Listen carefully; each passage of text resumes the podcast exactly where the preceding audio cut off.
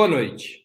Hoje é 31 de agosto de 2022. Está no ar mais uma edição do programa Outubro. Aqui você encontrará as melhores informações e análises sobre as eleições mais importantes desde o final da ditadura militar. Outubro tem três edições semanais, às segundas, quartas e sextas-feiras, sempre das 19 às 20 horas. Cada edição com um trio fixo de convidados, homens e mulheres de diversas orientações e gerações que integram a fina flor da vida política de nosso país.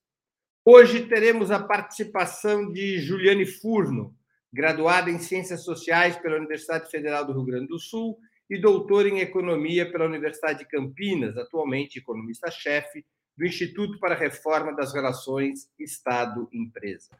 Walter Pomar, historiador com graduação, mestrado e doutorado pela Universidade de São Paulo, atualmente professor de Relações Internacionais na Universidade Federal do ABC. Rudá Riti, cientista político formado pela PUC de São Paulo, com mestrado e doutorado pela Unicamp, atualmente presidente do Instituto Cultiva. Manuela Dávila, em razão de problemas familiares, foi obrigada a se ausentar da edição de hoje, mas estará de volta na próxima quarta-feira. Em nome de Ópera Mundi, agradeço aos três convidados e passo a primeira pergunta de nossa noitada. Os principais meios de comunicação do país abriram artilharia cerrada contra Jair Bolsonaro. O fato mais recente é a denúncia de que sua família, tendo comprado 107 imóveis desde os anos 90, pagou 51 desses bens imobiliários em dinheiro vivo. Pela primeira vez na história, veículos controlados por oligarquias da mídia, incluindo as organizações Globo, estariam apoiando a eleição de Lula. O Darit, nosso convidado especial, é o primeiro a falar. Poxa, estava achando que eu ia me livrar. É, bom, boa noite, Breno. Obrigado pelo convite. Boa noite, Juliana, Walter todos, todos aí que estão nos acompanhando aí no chat. Bom, o que eu acho basicamente é o seguinte: é, grande imprensa no, no, Brasil faz parte da grande empresa nacional. Então, apoiar o Lula, alguma coisa está errada, ou eles ou o Lula. Né? É, o que eu acho é que a grande imprensa é um farol. É, um farol da, da, dos empresários, do alto empresariado. Né? Nós temos na grande imprensa é, uma imprensa decadente, quatrocentona, como Estadão. Nós temos uma imprensa liberal que tem rabo preso com o leitor, uma visão completamente mercadológica, é o caso da Folha. Nós temos uma imprensa platinada e, e que, hegemônica, como da Globo e assim por diante. Então, o que eu queria dizer é que eu acho que ele é um farol desses segmentos e frações do alto empresariado brasileiro. E o que é que me parece que esse farol está apontando ou está iluminando? Que o alto empresariado já começa a se movimentar, como sempre, para tentar abocanhar o governo Lula.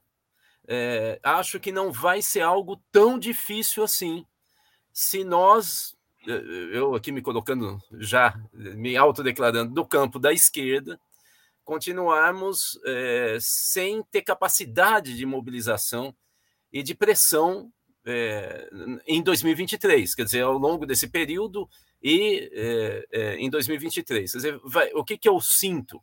Eu sinto que o Bolsonaro, sendo a principal liderança de oposição ao governo do Lula, ele vai fazer uma série de movimentações políticas típicas do fascismo, né, para implantar o caos e aí esses setores empresariais vão estar cada vez chantageando mais o governo Lula, né? seja através do Centrão, que são os arietes deles né, no Congresso Nacional, seja diretamente. Né? Não sabemos ainda se eles vão ter a mesma influência que tiveram na política econômica é, do governo Lula no passado, né? principalmente o primeiro governo. Então, é, eu acho que é mais um farol, Breno. Na minha visão, eu sinto que é um farol de que o alto empresariado já começa a se mexer, percebendo que terceira via vai ficar mesmo para a história é, e vai dar Bolsonaro ou Lula. E a questão da terceira via subir um pouquinho, dois pontos ou três, significa mais primeiro turno ou segundo turno, entre Lula e Bolsonaro, é, e não exatamente é, uma, uma, capacidade de impor uma visão liberal. Né? É, é essa a minha leitura, Breno. Walter Pomar. Não, Luiz Juliane Furno. Para a gente fazer aqui uma. Juliane Furno, por favor. Bom, eu sou sempre a primeira a responder. Eu acho que, como eu sou sempre pega de supetão, eu nunca consigo é, fazer aqui a, a, a liturgia da, da, do início e agradecer e, e, dar boa noite e essas coisas importantes. Então, boa noite a todos, obrigada pelo convite. É, eu acho que não, né? Certamente a mídia não apoia o Lula. Eu acho que é diferente de uma constatação que o barco do Bolsonaro está bastante à deriva e é uma tentativa desses grandes veículos de comunicação que, como o Rudá falou, é, são a síntese de várias frações da classe dominante brasileira, é, no caso da Folha de São Paulo, especialmente, o mais ligada à grande burguesia é, interna, com vínculos expressivos né, com a sua relação pendular ali de associação com capital internacional, é, e como um movimento que, tal como faz a Fiesp, a FEBRABAN, me parece que é uma tentativa de estar melhor posicionado frente à constatação de um cenário de que dificilmente o Bolsonaro, pelo caminho das urnas, possa se consolidar como próximo presidente da República. Então, não é um apoio ao Lula, tampouco é um apoio ao Bolsonaro.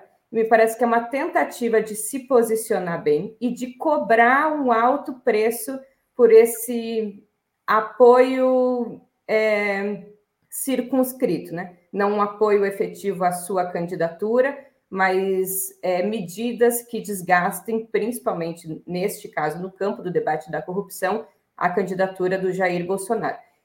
Ou seja, é uma tentativa de cobrar um preço elevado por essa ação que se chama estreitamento, né, ou cerceamento das margens de manobra de um futuro governo Lula.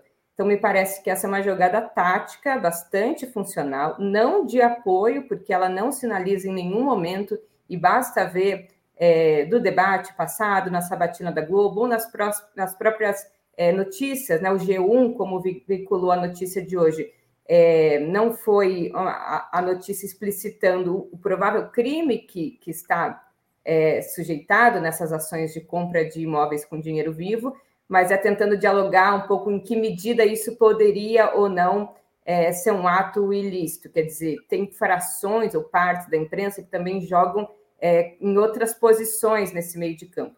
Mas me parece que não é um apoio ao Lula, porque nunca é um apoio explicitado ao seu programa ou qualquer hum. iniciativa ou um legado do governo Lula, mas é uma tentativa de cerceamento através desse apoio, de dizer, ó, podemos né, estar cumprindo esse papel desde que você siga e respeite ou reze a cartilha de defesa desses grandes meios de comunicação, que, por sua vez, é a cartilha de referência desse grande empresariado, que é uma fração da burguesia interna, mas com vínculos muito consolidados com o capital internacional. Walter Pomar. Bom, primeiro, boa noite, Juliane, Rudá, Breno. Boa noite também a quem estiver nos acompanhando aí online e vier nos assistir depois. Em 2018, no primeiro turno, o Bolsonaro não era o candidato preferido desses grandes meios de comunicação. O candidato preferido chamava-se Geraldo Alckmin, que foi atropelado. No segundo turno, esses grandes meios de comunicação se dividiram entre lavar as mãos, dizendo que era uma decisão difícil, ou apoiar explicitamente a candidatura do Bolsonaro. Em nenhum caso apoiaram a candidatura Fernanda Haddad. Durante o governo, o Bolsonaro entrou em vários conflitos com importantes meios de comunicação. Não em torno da pauta econômica. A pauta econômica foi cumprida tal e qual eles desejavam, mas em torno de outros temas, inclusive pouco confessáveis. E agora, na campanha, o Bolsonaro age com coerência nesse terreno. Ele mantém fidelidade à pauta econômica, faz movimentações é, entre aspas, populistas com o objetivo de ganhar as eleições, mas, ao mesmo tempo, prossegue no seu confronto com esses grandes meios de comunicação. Nesse particular, o Bolsonaro é uma candidatura, entre aspas, tá certo? reacionária e antissistêmica. Ela entra em conflito com algumas instituições, entre as quais os meios de comunicação. Para os meios de comunicação, na minha opinião, o Bolsonaro é um problemaço. A vitória do Bolsonaro, para eles, é um problemaço. A vitória do Lula no primeiro turno também é um problemaço.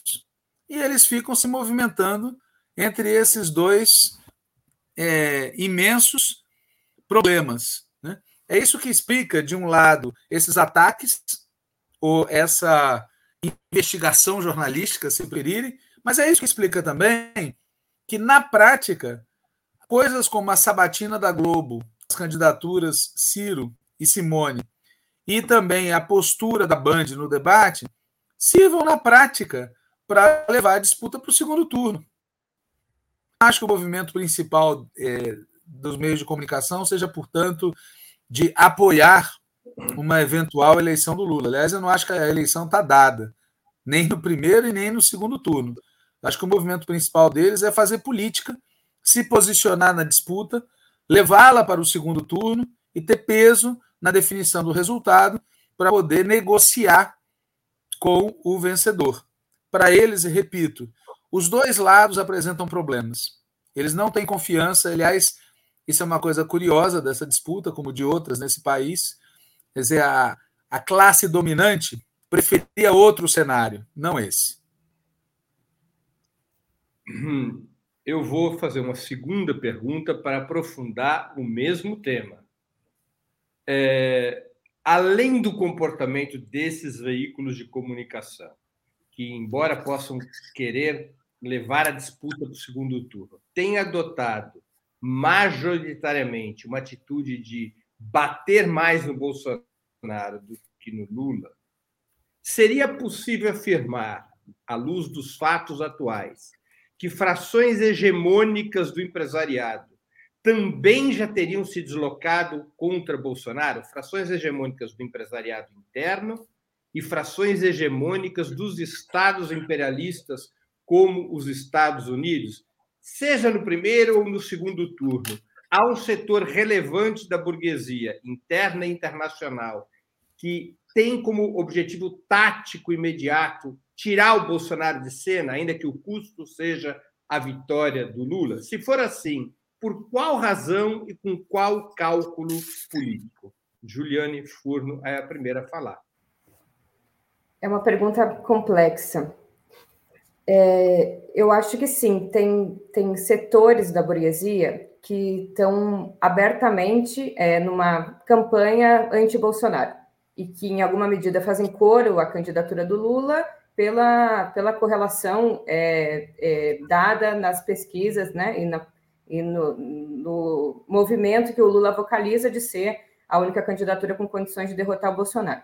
Me refiro aos setores, principalmente empresariais produtivos, grandes setores empresariais produtivos, representados pela Fiesp, diferente dos pequenos é, setores que são da Ciesp, que não se manifestou, pelo menos não assinou nenhuma carta pela democracia. Esses setores, historicamente, têm um comportamento muito pendular. Veja, nos anos 90, a mesma Fiesp, é, representante do grande empresariado nacional, é, também, em boa medida, enfraqueceu é, o governo Fernando Henrique, fez coro é, à eleição do Lula em 2002 por uma contradição, um conflito que se instaurou entre uma desmedida abertura comercial e financeira e a ausência de mecanismos de proteção estatais desse setor, portanto, com uma relação que é eventualmente conflitante e eventualmente associada ao capital internacional. Essa mesma burguesia representada pela Fiesp também foi um importante pilar de apoio ao Lula, o governo federal, durante é, o ano de 2005, quando da tentativa de impeachment em, é, em função do escândalo de corrupção, e a mesma burguesia teve um comportamento pendular para uma face mais liberalizante no golpe de 2016, quando, embora a participação do Estado no que tem já proteção interna, e aí também me refiro à burguesia produtiva é, vinculada ao agronegócio, então uma série de, de tarifas específicas, é, valorização cambial, é, que em alguma medida é, favorecer esse setor, é, outras medidas como redução da taxa de juros, que poderiam favorecer o, setor da burguesia produtiva, embora aí tenha uma, uma relação muito tênue entre o, o, que são os ganhos de tesouraria e o que são os ganhos produtivos, mas esse setor, na minha avaliação, é, se unificou em torno do golpe pela característica é, do conflito distributivo, em que os salários cresciam e faziam pressão sobre o salário médio, num contexto em que havia baixa produtividade é, das forças produtivas, isso levou a uma queda da taxa de lucro do setor empresarial. Me parece que, mais uma vez, esse setor se, se comporta de forma pendular, agora rumando para uma estratégia de caráter um pouco mais intervencionista, levando em consideração que alguns elementos já foram pacificados pela, pelo, pela doutrina de choque do Bolsonaro, que foi principalmente a manutenção de um elevado contingente permanente, né, durante muito tempo de desempregados, o que já rebaixou muito a estrutura salarial, a reforma trabalhista. É, portanto, se inaugura um novo setor que é possível que essa burguesia ganhe na massa de lucro, o que é garantido através do aumento do consumo, preservando a taxa de lucro que é garantida pelo investimento produtivo, é, reduzindo, descontando o pagamento pago através do fator trabalho, né, pago através de salários. Então, acho que essa burguesia, é, e só mais um pitaco, eu acho que o setor financeiro também que não tem nenhum, é, nenhum desejo, nenhuma filiação à democracia em termos mais substantivos, mas tem é, uma grande preocupação com a estabilidade, por questões do próprio rendimento é, dos títulos, né, principalmente estabilidade de preços, porque desconta a inflação para saber o valor dos títulos, e estabilidade do mercado em função também da previsibilidade da taxa de câmbio. Portanto, o governo Lula representaria, descontando né, os intentos mais golpistas e autoritários do Bolsonaro, uma tentativa de retomar a estabilidade, o que também seria importante nesses setores. Mas ainda fico um pouco confusa como eles se movimentam e acho que, do ponto de vista internacional, não tem um apoio dos Estados Unidos ao Lula, tem uma, uma me parece, uma, uma alternativa, né, um, uma, eles jogam num campo de alguma neutralidade, é, porque de forma alguma o imperialismo seria condescendente com uma estratégia de fortalecimento de um governo é, progressista na esquerda. Então, eu acho que esse tema a gente tem que olhar mais com mais cuidado, porque eu vejo muito uma caracterização superficial de que os Estados Unidos é, teria apostado, estaria apostando também na candidatura do Lula. Walter Pomar. Então, eu fico lembrando ação feita por alguns setores da esquerda brasileira depois do golpe de 64, dizendo que o golpe de 64 tinha sido feito contra a burguesia. Sinceramente, eu não concordo com a avaliação feita pela Juliane. Eu acho wishful thinking. É, eu acho que. Acho, a partir do que eu estou vendo, tá certo? Que a maior parte do empresariado brasileiro não quer votar na candidatura do Lula não gosta da candidatura do Lula. Que mesmo com o Alckmin na vice, com os acenos que são feitos, com os silêncios, com a disposição de pessoas do círculo próximo a ele de negociar tudo e mais um pouco, ainda assim prevalece uma indisposição com essa candidatura.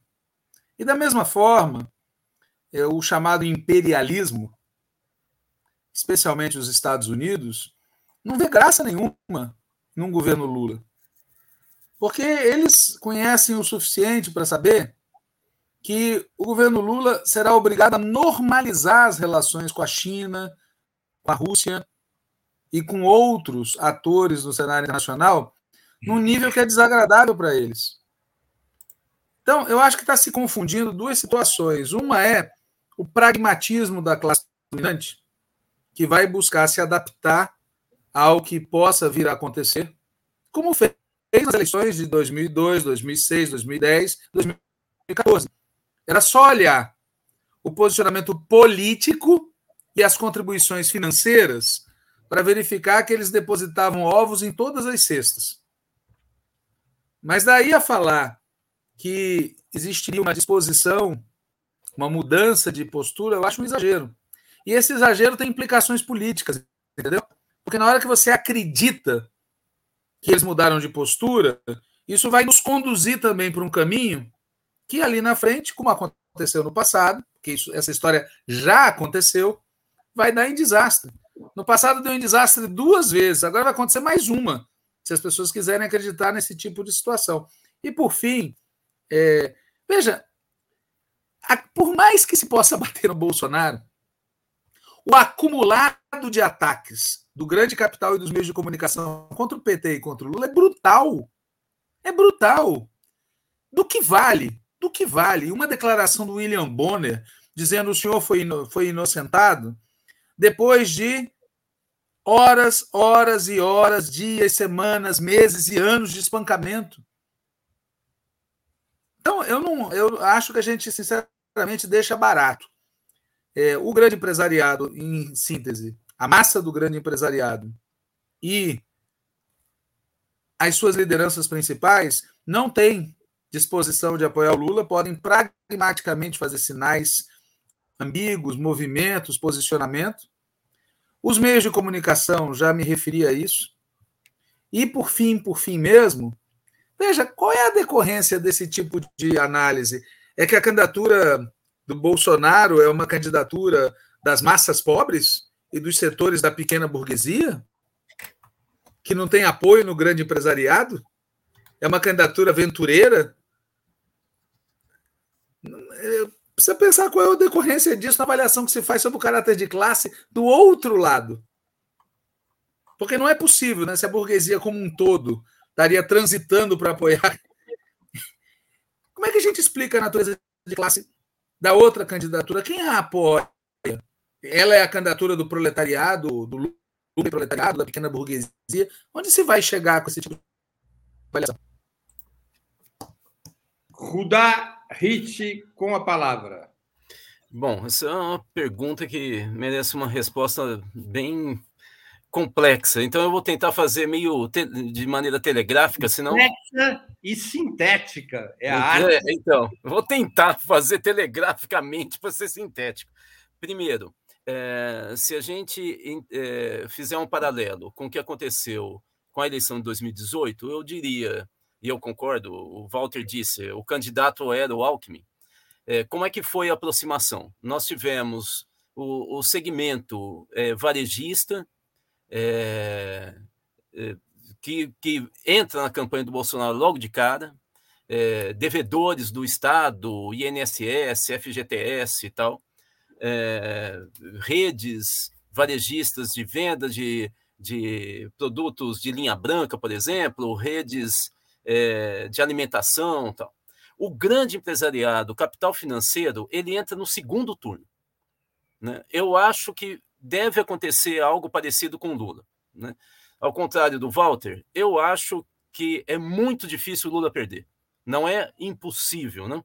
Em política não existe isso, mas é muitíssimo difícil. Não há nenhum tipo de indicador que diga que o Bolsonaro tem a chance de virar. Né? É, o que pode ocorrer é segundo turno. Aí sim, eu acho que é, a, a, diferença está em dois, três pontos para o Lula garantir o primeiro turno ou o Bolsonaro gerar o segundo turno. Né? É, mas eu acho que vai ocorrer é, aproximações lentas, gradativas, principalmente a partir da última semana de setembro. Por quê? Porque na última semana de setembro, se de fato ficar evidenciado é, que o Lula pode ganhar no primeiro turno, pelas, pelos dados de pesquisa estatística, como eu sou cientista social, eu tenho que, eu tenho que me fiar por aí, né? É, não que eu acho que toda pesquisa seja tão fidedigna assim, mas eu tenho que me fiar por alguma coisa. Pelas pesquisas que nós temos dos principais institutos de apuração de intenção de voto, é, a, a, o que parece é que efetivamente é, algo em torno de 60% é, dos eleitores hoje, né, é, que têm intenção de voto é, em votar no Ciro Gomes, eles estariam tendendo a votar no Lula. Ou seja, muito parecido com o que foi a eleição do parlamento agora recentemente em Portugal, em que eleitores de outros partidos votam no PS para evitar a direita, é, já que estava tendo um, toda uma manifestação na grande imprensa, em pesquisa, que a direita estava crescendo, a extrema direita, né? O Chega, né? É, e aí eles fazem aquela maioria esmagadora no parlamento, né, o Partido Socialista. Então, é, eu acho que a partir da, da, última semana, se acontecer esse movimento, que não vai acontecer agora para Lula, eu imagino que três pontos, no máximo, é, sairão do Ciro Gomes para o, o, o, Lula, se ocorrer, será na última semana, aí nós vamos ver uma aproximação talvez um pouco mais nítida para entrar na fila. Né?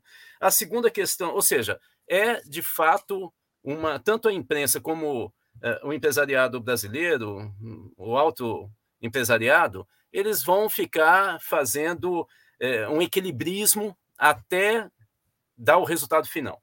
Segunda questão que a gente tem que lembrar é que a Fiesp hoje é dirigida pelo filho do ex-vice-presidente do Lula. Isso muda em muito. É, né? do, do SCAF para esse presidente muda bastante. Né? É, a situação não interna. Bom, eu quero só falar uma última coisa, Breno. Eu sei que eu estou tentando aqui. É que o, o Pedro Aguiar, no chat, citou Gramsci. O que, é, o que eu queria diferenciar é o seguinte: em primeiro lugar, evidentemente nós não estamos falando do empresariado transformista, para usar o termo clássico do Gramsci. Eles não estão aqui para pegar e fazer nenhum tipo de benefício social, eles estão para capturar o Estado. E para isso eu queria só citar aqui, porque eu já falei demais, se for o caso na próxima eu detalho. Eu escrevi um livro, você sabe disso, em que eu tento recuperar e analisar o que, que foi, o que gerou a onda bolsonarista e de extrema direita, mais do que o Bolsonaro. E a primeira onda é empresarial. Os dois líderes empresariais do setor empresarial desde 1986 que lideram uma ofensiva contra a esquerda são Paulo Rabelo de Castro e Jorge Gerdau. E o Jorge Gerdau entrou no governo, nos governos lulistas. Então, nós temos que entender como que é a captura que eles fazem. Né? Eu acho que é uma questão de captura mesmo do Estado. E lá atrás eles foram vitoriosos, depois liderado com dinheiro, isso está comprovado, liderado os meninos a partir de 2015, MBL e tal, é, já começaram em 2005 com o Constantino e com Hélio Beltrão, junto ao pessoal das comunidades Orkut de, de, de jovens. Então, esse pessoal já está há três décadas fazendo isso. Eu acho que eles vão com tudo, vão se aproximar para capturar o governo Lula e asfixiá-lo. É isso. Desculpem. Imagina. Vamos aprofundar um pouco esse assunto. De alguma maneira, o comportamento eleitoral das frações hegemônicas da burguesia sinaliza qual será seu comportamento num eventual governo Lula, diante de um eventual governo Lula? O que, que se pode esperar? O ambiente é, do chamado ganha-ganha poderia ser recriado no caso de uma vitória de Lula, como ocorreu durante alguns anos na, no, no início do ciclo petista? Walter Pomar é o primeiro a responder. Primeiro, só uma, um registro. Eu insisto que a eleição não está decidida. O mais provável é a vitória de Lula no segundo turno. O mais provável é ter segundo turno. Mas a eleição não está decidida. Aliás, ter isso é, claro é essencial para as pessoas se mobilizarem. Porque se elas acham que a eleição está resolvida. Segundo, a postura das classes dominantes frente à candidatura à candidatura Bolsonaro vai ser marcada por duas questões: interesse e interesse. O interesse econômico manda eles apoiarem quem lhe fizer melhor. O interesse político manda eles apoiarem quem vai ganhar. É por isso que o Rudá fala, por exemplo, que a decisão vai ser tomada lá na frente. Portanto, ela não está tomada. O que a gente sabe é que eles podem vir a tomar por pragmatismo, mesmo que momentaneamente isso pareça entrar em choque com seus interesses econômicos. Porque a classe dominante faz política, como nós fazemos, como todo mundo faz. E isso significa o quê no futuro? Que eles vão fazer o que fizeram.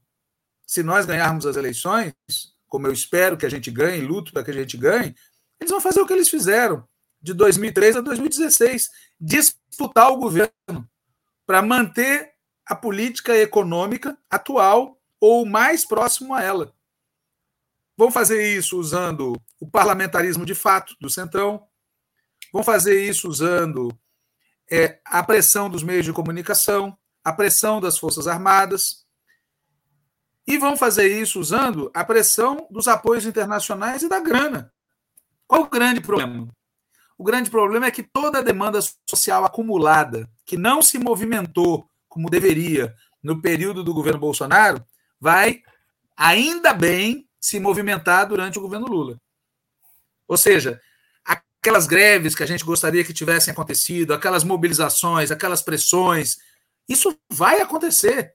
Só que vai acontecer demandando do presidente Lula que resolva. E o nosso governo vai ficar entre Sila e vai enfrentar essa, essa disjuntiva. A pressão e a pressão popular, que tem que ser muito grande, porque, como lembrou o Rudá, figuras como esse execrável Gerdau, para ficar só nesse caso, conseguiram o prodígio de serem bem tratados pelo governo e, ao mesmo tempo, esfaquearem o governo. É por isso que eu acho que a gente não deve fazer uma avaliação é, ingênua a respeito da atitude da classe dominante. A gente tem que fazer uma avaliação sem, com zero de ingenuidade. E saber que, mesmo quando fazem gestos, fazem gestos movidos pelo pior interesse do mundo, basta ver a quantidade de sindicatos da Fiesp que não assinaram aquela declaração da Fiesp, que não faz, na verdade, nenhum ataque ao cavernícola. Era uma declaração, para bem dizer, para inglês ver. E mesmo assim, um grande número de sindicatos afiliados à Fiesp não assinaram. Esse é o empresariado real que esse país tem.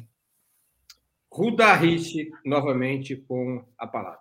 Então, vamos lá. Bom, primeiro, o comportamento, eh, me parece, eh, no governo Lula, foi indicado pela postura do Lula no debate da Band.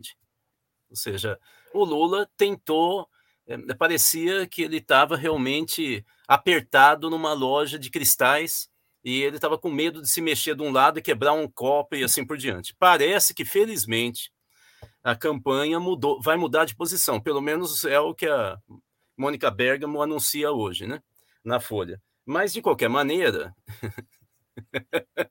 Eu não estou fazendo provocação para nenhum dos dois, viu? Deixa eu deixar claro aqui. Eu até nem citei nada, eu só falei que a Mônica disse. Mas o fato é que essa postura é uma sinalização muito nítida para o alto empresariado. Eles assistiram, não é? Eles viram o Lula, não é? é apanhar, falando absurdos. O Lula poderia reagir, não reagiu. Ele teve uma postura estadista, ele está dizendo vocês vão estar no meu governo. Então, é, é, vai ser isso. O meu medo é, novamente, a coordenação da política econômica ficar com esse, com, com a burguesia num governo Lula. Esse é meu medo. Entende? É, como foi da outra vez. Banco Central, né, o Ministério da Fazenda, agora da Economia, é, o caso do Ministério da Agricultura, que, aliás, eu acho uma loucura você dividir agricultura em MDA e Ministério da Agricultura, acho que isso é falta de estratégia, né? mas, de qualquer maneira, é, é, é isso que me preocupa. Agora, eu queria só fazer aqui uma observação muito rápida. eu, eu entendo, Walter, assim, como dirigente, tem que pegar e motivar mesmo a militância. Na, aqui eu não estou falando como como dirigente, obviamente, eu estou falando como analista, eu entendo a tua postura. Agora, eu acho que essa está sendo, até aqui, que eu espero que mude nas próximas três semanas, mas até aqui está sendo a campanha com menor mobilização de base é, da militância e da esquerda na campanha. Eu estou falando de rua, de mobilização, como a gente conhece. Você tem gente clicando nas redes sociais e você tem uma campanha muito bem feita e totalmente liderada e personalizada no Lula. E ela está indo bem, do ponto de vista eleitoral, está indo bem. Só que a minha preocupação é que se a gente fala que vai ganhar no primeiro e no segundo turno, vai alterar pouco, porque isso não põe fogo na militância. Veja o caso dos comitês de campanha, foram anunciados 5 mil comitês. O que tem de diretório municipal do PT que liga para mim falando, e os comitês? Porque eu anunciei, eu fiquei soltando o rojão, anunciei nas lives que eu participo. Isso sim é campanha, nós vamos disputar lá embaixo a hegemonia. O fato é que nós perdemos a hegemonia cultural e de valores, nós da esquerda. Né? Então, eu, eu acho que essa é uma preocupação central. que faz com que a gente fique ainda mais preocupado com as nossas respostas, né? O que, que o empresariado vai fazer dentro do governo Lula? Juliane Furno.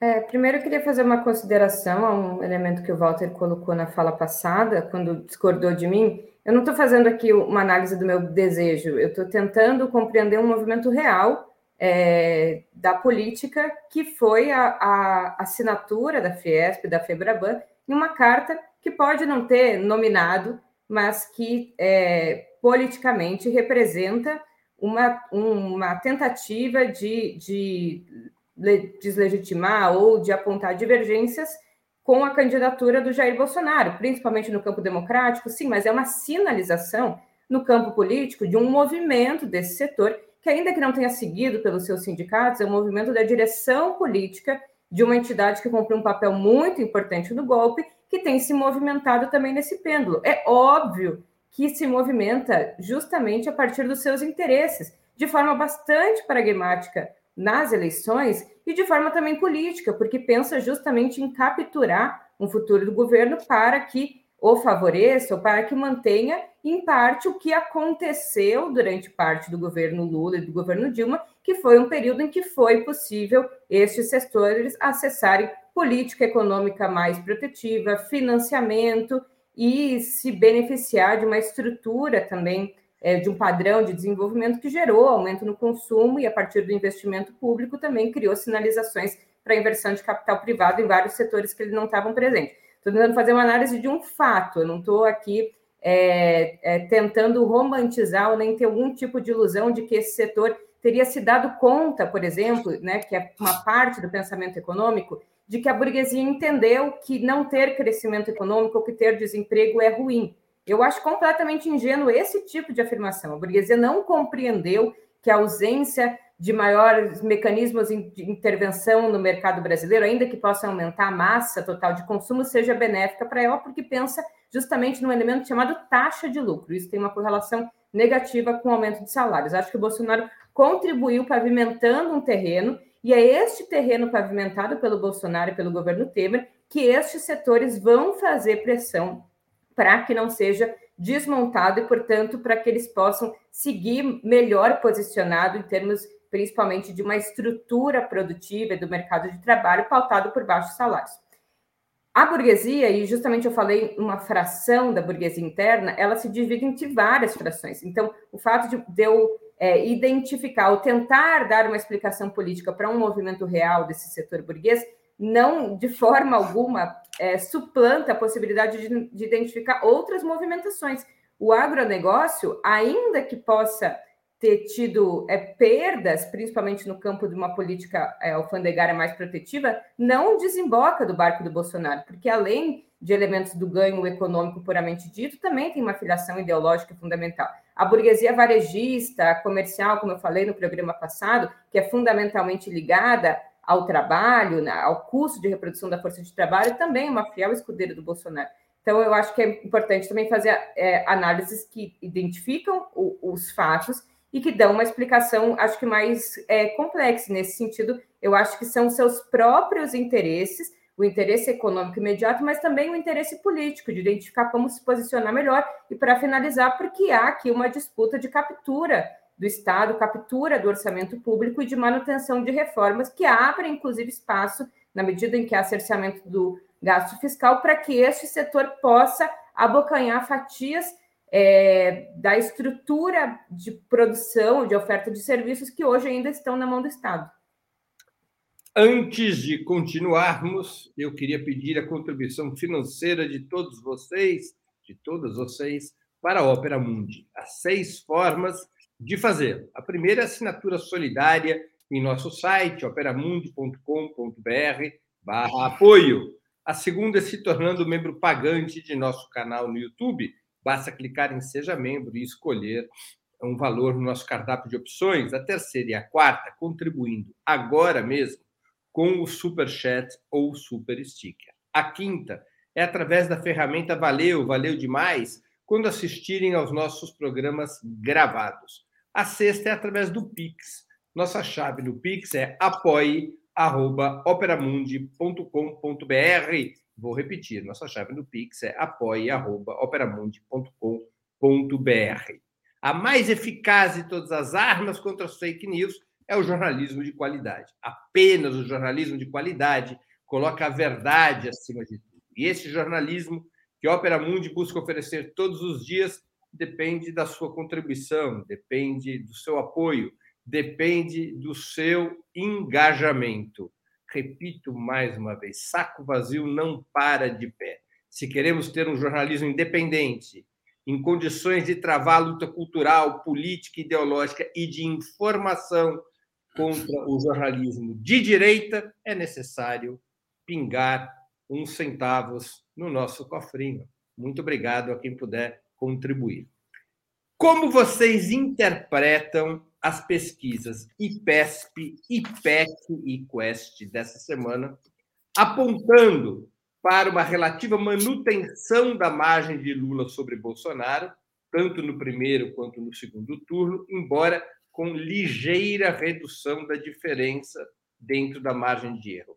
Seria possível afirmar, e eu estou retomando é, uma questão colocada pelo Rudá antes do meu intervalo comercial, seria possível afirmar que há uma tendência eleitoral já consolidada, com definição mais provável das eleições somente no segundo turno, e triunfo do candidato petista na segunda volta por uma razoável margem. O Darriche é o primeiro a responder. Opa. É, é bom, é, eu acho que, em primeiro lugar, é, o cenário é de profunda estabilidade nacional. Nós temos uma disputa muito grande em São Paulo é, e Rio de Janeiro. Né? É, o que me leva. Eu vou fazer aqui uma ilação quase na margem da irresponsabilidade. Eu estou trabalhando com a hipótese, até de notícias que eu tenho, mas você sabe como que é filtro, né? Que eu tenho lá da, da campanha do Bolsonaro, que às vezes vaza, né? Você sabe como que é assessor quando vê que o barco está virando, né? Ele começa a ser muito amiguinho, né? E vaza para ficar bem na fita, né? Mas o fato é que o que nós temos de dado é que o Bolsonaro já teria desistido do Nordeste. Então ele está jogando muito peso, principalmente no Sudeste, São Paulo e Rio, né? É, então é aqui que eu acho que nós vamos ter pesquisas criando, vendo o tempo inteiro um ultrapassar o outro, ou a margem ficar um pouco menor, um pouco maior, pró-Lula, assim por diante, né? Ou Bolsonaro no Rio. Uh, também me parece que o Lula, pela postura dele, me pareceu que ele estava jogando já para o segundo turno na, no debate da Band. Também é uma relação na, na, na fronteira da irresponsabilidade da minha parte, mas me parece que ele já joga para o segundo turno, é, achando que a margem para vencer no primeiro turno não é assim tão confortável, ele já teria atingido o teto, e eu estou colocando aqui também a leitura que eu faço. Acho que os dois estão muito próximo do teto. Os dois, Bolsonaro e Lula, estão muito próximo do teto. Isso significa que não pode ter uma, um pequeno sprint? Pode, mas teria que ser algo extraordinário, imprevisível, que é típico do futebol e do, da política. Né? Então, pode ocorrer, mas do ponto de vista da tendência, eu não vejo muita possibilidade em relação a isso. Teve aqui uma pergunta do, do se você me permite, do Vitor. Ele perguntava quem que eu acho que é o próximo ministro do MEC. Bom, você sabe que eu sou da área de educação, né, Vitor? A gente está articulando uma mulher inclusive com pessoas que foram do MEC no governo Lula. Vamos ver se funciona, porque essa é a área mais contaminada das políticas públicas, das políticas sociais, com alto orçamento, mais do que a saúde. Todo mundo quer pegar o dinheiro, empresário, lema, militar, ONG, todo mundo quer pegar dinheiro também no campo, no nosso campo, visão mais liberal, visão. então vai ter disputa, vai ter disputa. Não está muito claro, não, mas há uma articulação muito interessante nacional é, para que o próximo ministro seja uma ministra é, com firme posição, né, progressista, tal, nada muito liberal, não, como foram os outros. Né? É isso, é isso. Juliane Furno. Eu concordo bastante com o Rudá. Eu, eu fiquei surpresa é, com essa pesquisa, assim, surpresa com a estabilidade, porque eu cheguei a achar que é, o Bolsonaro cresceria mais é, agora no início da, da, campanha e surpreenderia é, um pouco mais, reduzindo mais significativamente a diferença em relação ao Lula. Eu acho. Você me permitiria uma rápida observação para você continuar? Será que não seria o oposto? Nessa última semana, que a gente teve de fato político foram as sabatinas e o debate. A avaliação majoritária foi que o Bolsonaro foi de médio para fraco nas sabatinas e catastrófico no debate, mas ele não caiu nenhum ponto na mediana das pesquisas.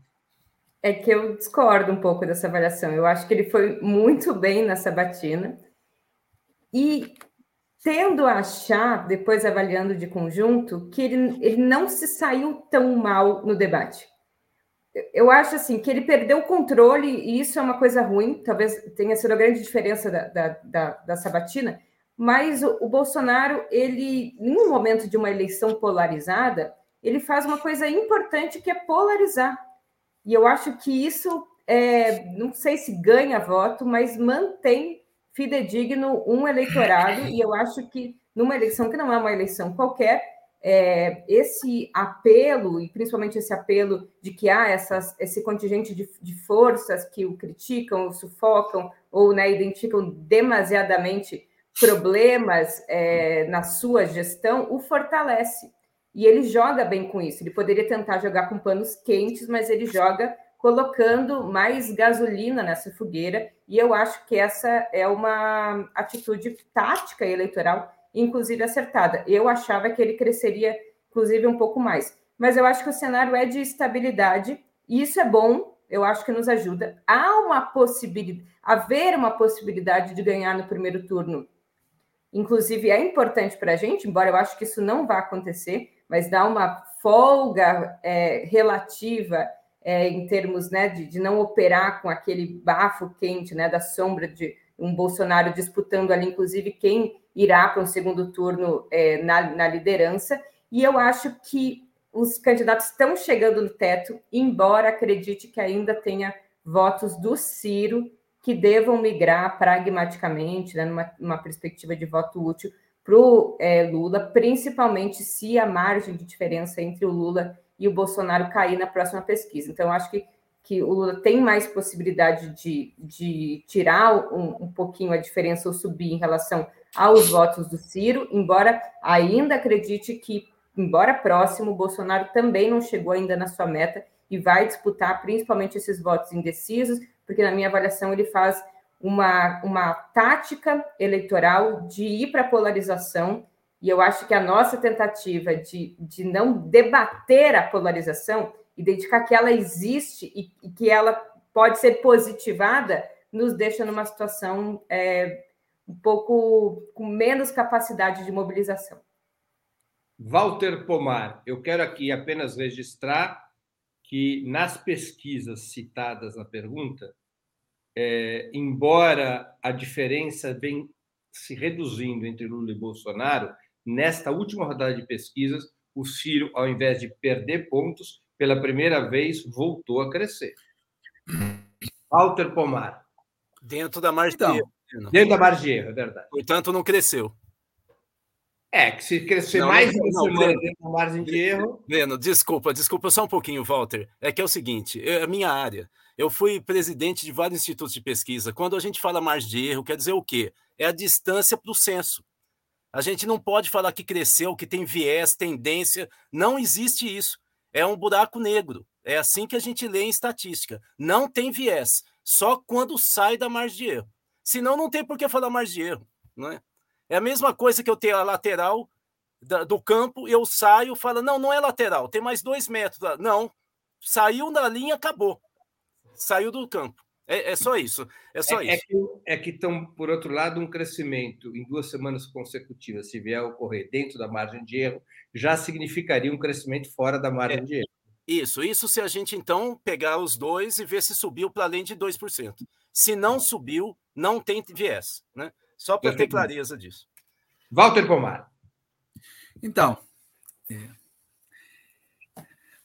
como é uma questão política, não é estatística, para mim, as pesquisas apontam que a eleição ainda pode ser decidida no primeiro turno, provavelmente será decidida no segundo turno.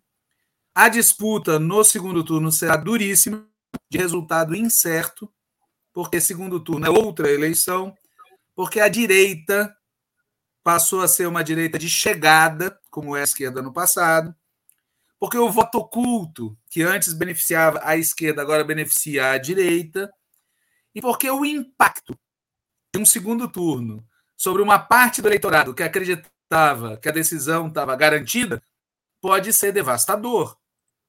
Pode produzir dois efeitos diferentes: uma mobilização intensa para salvar a democracia ou o pânico. E eu já vi situações de pânico em uma conjuntura muito mais cômoda do que a atual. 2006 e 2010 baixou o pânico, 2014 baixou o pânico. Agora isso pode ser mortal. Então, esse é o quadro, na minha opinião. Segunda coisa, eu quero enfatizar algo que eu disse antes. A eleição não está decidida. Não é o mais provável, mas é possível uma vitória do Cavernícola. E dizer isso para as pessoas não é, é necessário, porque tem uma parte das pessoas que acha que isso é impossível. Eu vi um cidadão que até hoje recebe dinheiro para ser consultor bater na mesa em 2018 e dizer: de uma coisa eu tenho certeza, Bolsonaro nunca será eleito presidente. E foi. Então, assim, política. Não vamos achar que é impossível uma vitória do Cavernícola. Por fim, Veja, eu, eu volto a um ponto que a, que a Juliane comentou, que é o seguinte: nós temos interpretações diferentes sobre os fatos. Ela interpreta o manifesto da Fiesp como uma coisa, e eu interpreto como outra coisa. Basta lembrar uma das primeiras frases: o compromisso inarredável com a soberania do povo brasileiro expressa pelo voto. Isso é de uma hipocrisia, de um cinismo, que não vale pela, pelo valor de face. Tem que ser interpretado. Isso não é um manifesto em favor do Lula e não é nem mesmo um manifesto contra o Bolsonaro. É um manifesto em favor da preservação de alguns poderes frente a outros. Na verdade, é um manifesto em defesa do Supremo Tribunal Federal. Que muita gente nossa acha que é um manifesto a nosso favor. Como também muita gente nossa acha que o Alexandre de Moraes é o. Né, é o enfim, não é. Então, esse é o problema. Tem diferentes interpretações dos fatos. Aliás, tem diferentes interpretações, inclusive, sobre o que é o empresariado brasileiro. É, a Juliane usa uma terminologia para designar as frações que não é a que eu acho adequada. Agora, eu totalmente de acordo com ela, absolutamente de acordo, no que diz respeito à interpretação do desempenho do Bolsonaro na sabatina e no debate. Eu não estou entre aqueles que acham que o Lula se saiu super bem e o Bolsonaro super mal, ou que o Bolsonaro se saiu super mal nas duas. Não acredito nisso. O Bolsonaro tem um objetivo: levar a eleição ao segundo turno. E esse objetivo, na minha opinião, as pesquisas estão indicando que ele está é, tendo êxito nele, não tanto por seus acertos, mas por conta também dos erros e dos acertos dos outros. Muito bem. Dizia Duda Mendonça, marqueteiro de Lula na campanha de 2002, que quem bate, perde. Ele se referia a debates e ao comportamento geral durante uma campanha majoritária. Dessa concepção nasceu uma outra, Lulinha, Paz e Amor. Essa é, consideração do Duda Mendonça, já falecido, seria verdadeira? Se verdadeira é uma verdade universal, ou tem razão quem sugere ao ex-presidente Lula que adote uma posição, a própria Juliane já citou isso, de maior polarização, tanto no estilo quanto na definição programática do que virá a fazer o seu governo. Quem tem a palavra é exatamente a Juliane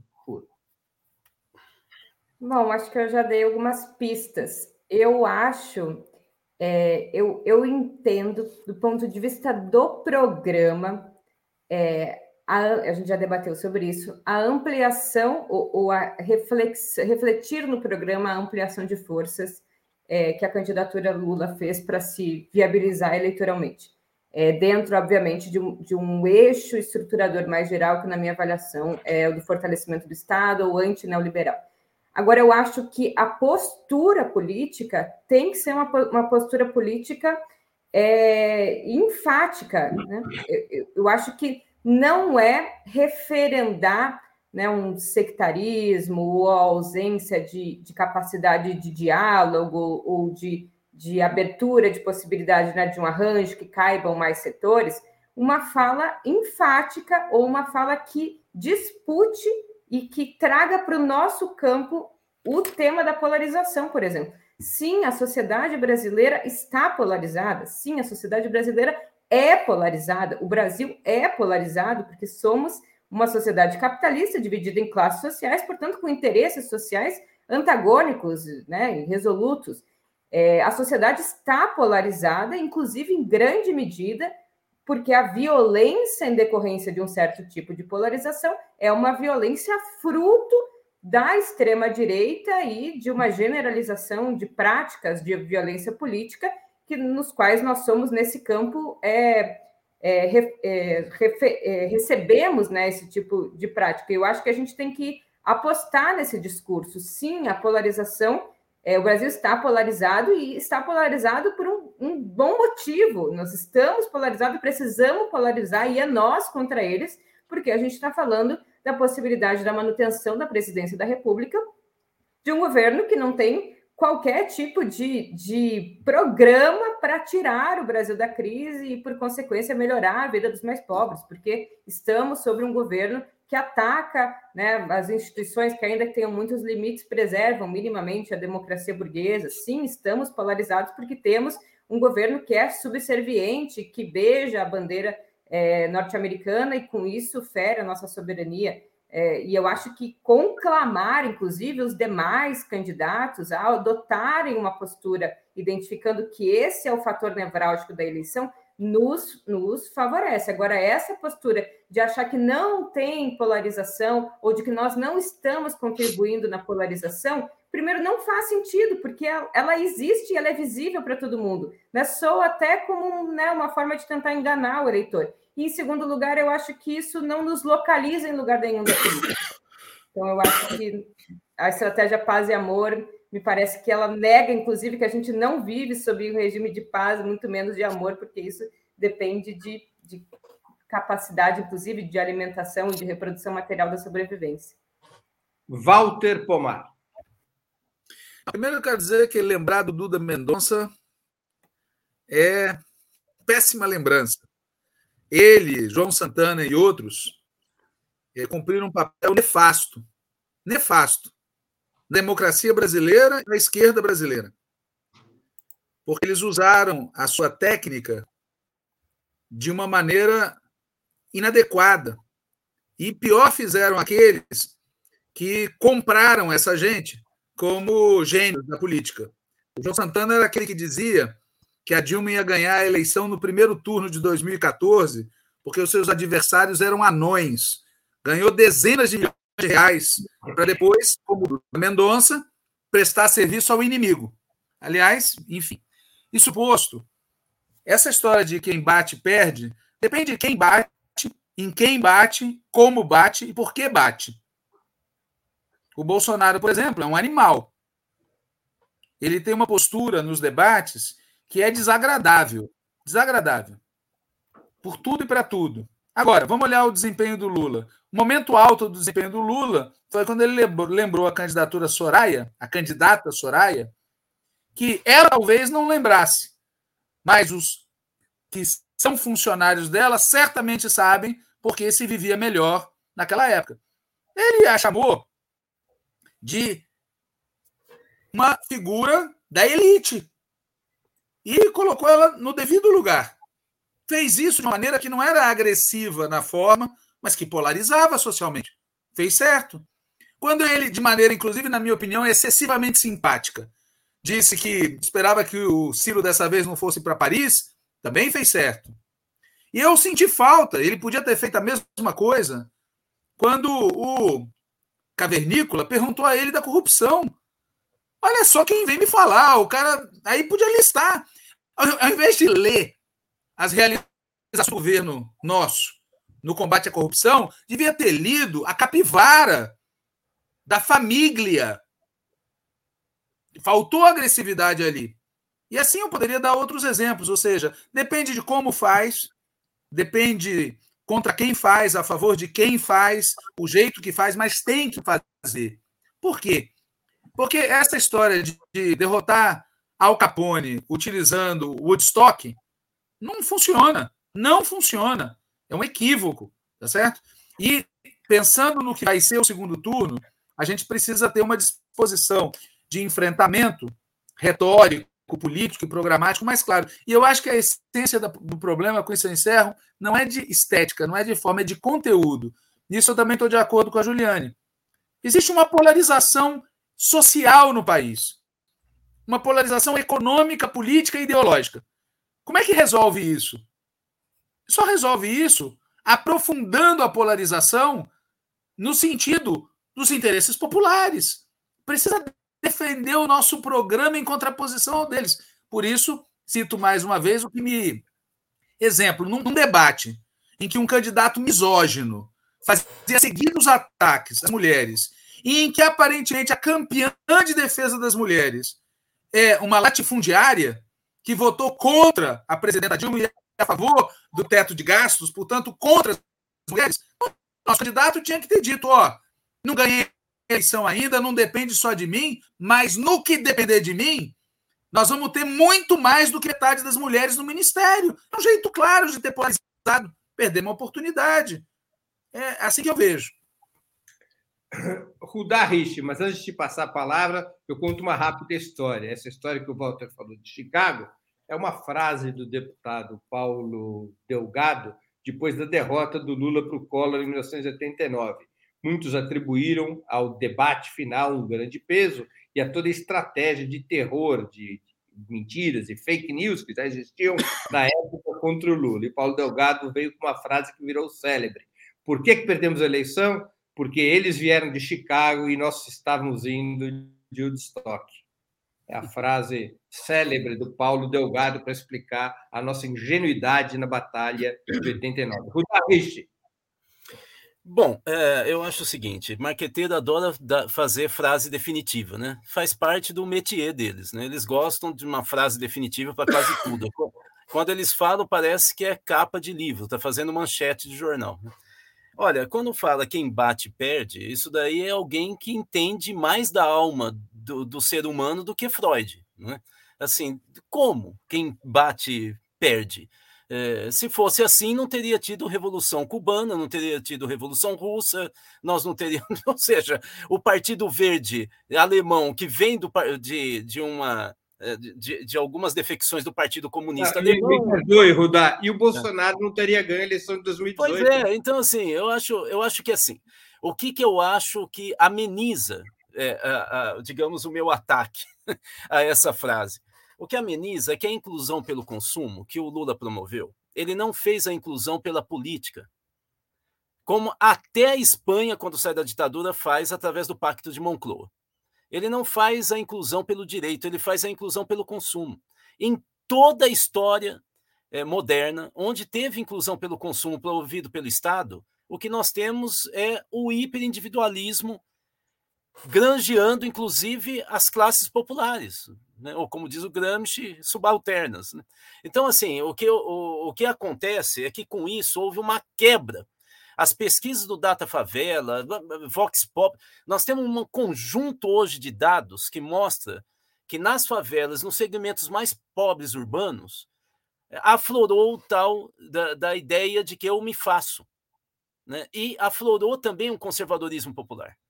Por exemplo, nós temos várias pesquisas indicando que 80% dos moradores de favela acham que eles melhoraram durante o período Lula de vida porque Deus quis, a família ajudou e esforço próprio. Só 4% indicaram que seria o governo Lula.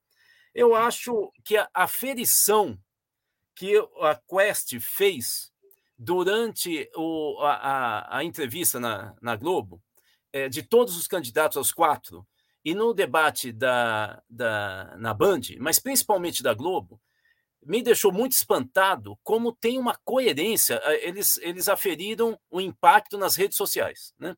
Eles, eles aferiram o impacto de uma cultura ou de uma intenção de quem estava nas redes sociais de sempre evitar o confronto. Eles faziam uma medida de quais eram os momentos de cada eh, candidato que mais eram avaliados como positivo, positivos, uh, os momentos, e os momentos mais negativos em todos, quando eles iam para o confronto, era o momento que a maioria achava que tinha sido mal, que ele tinha ido mal.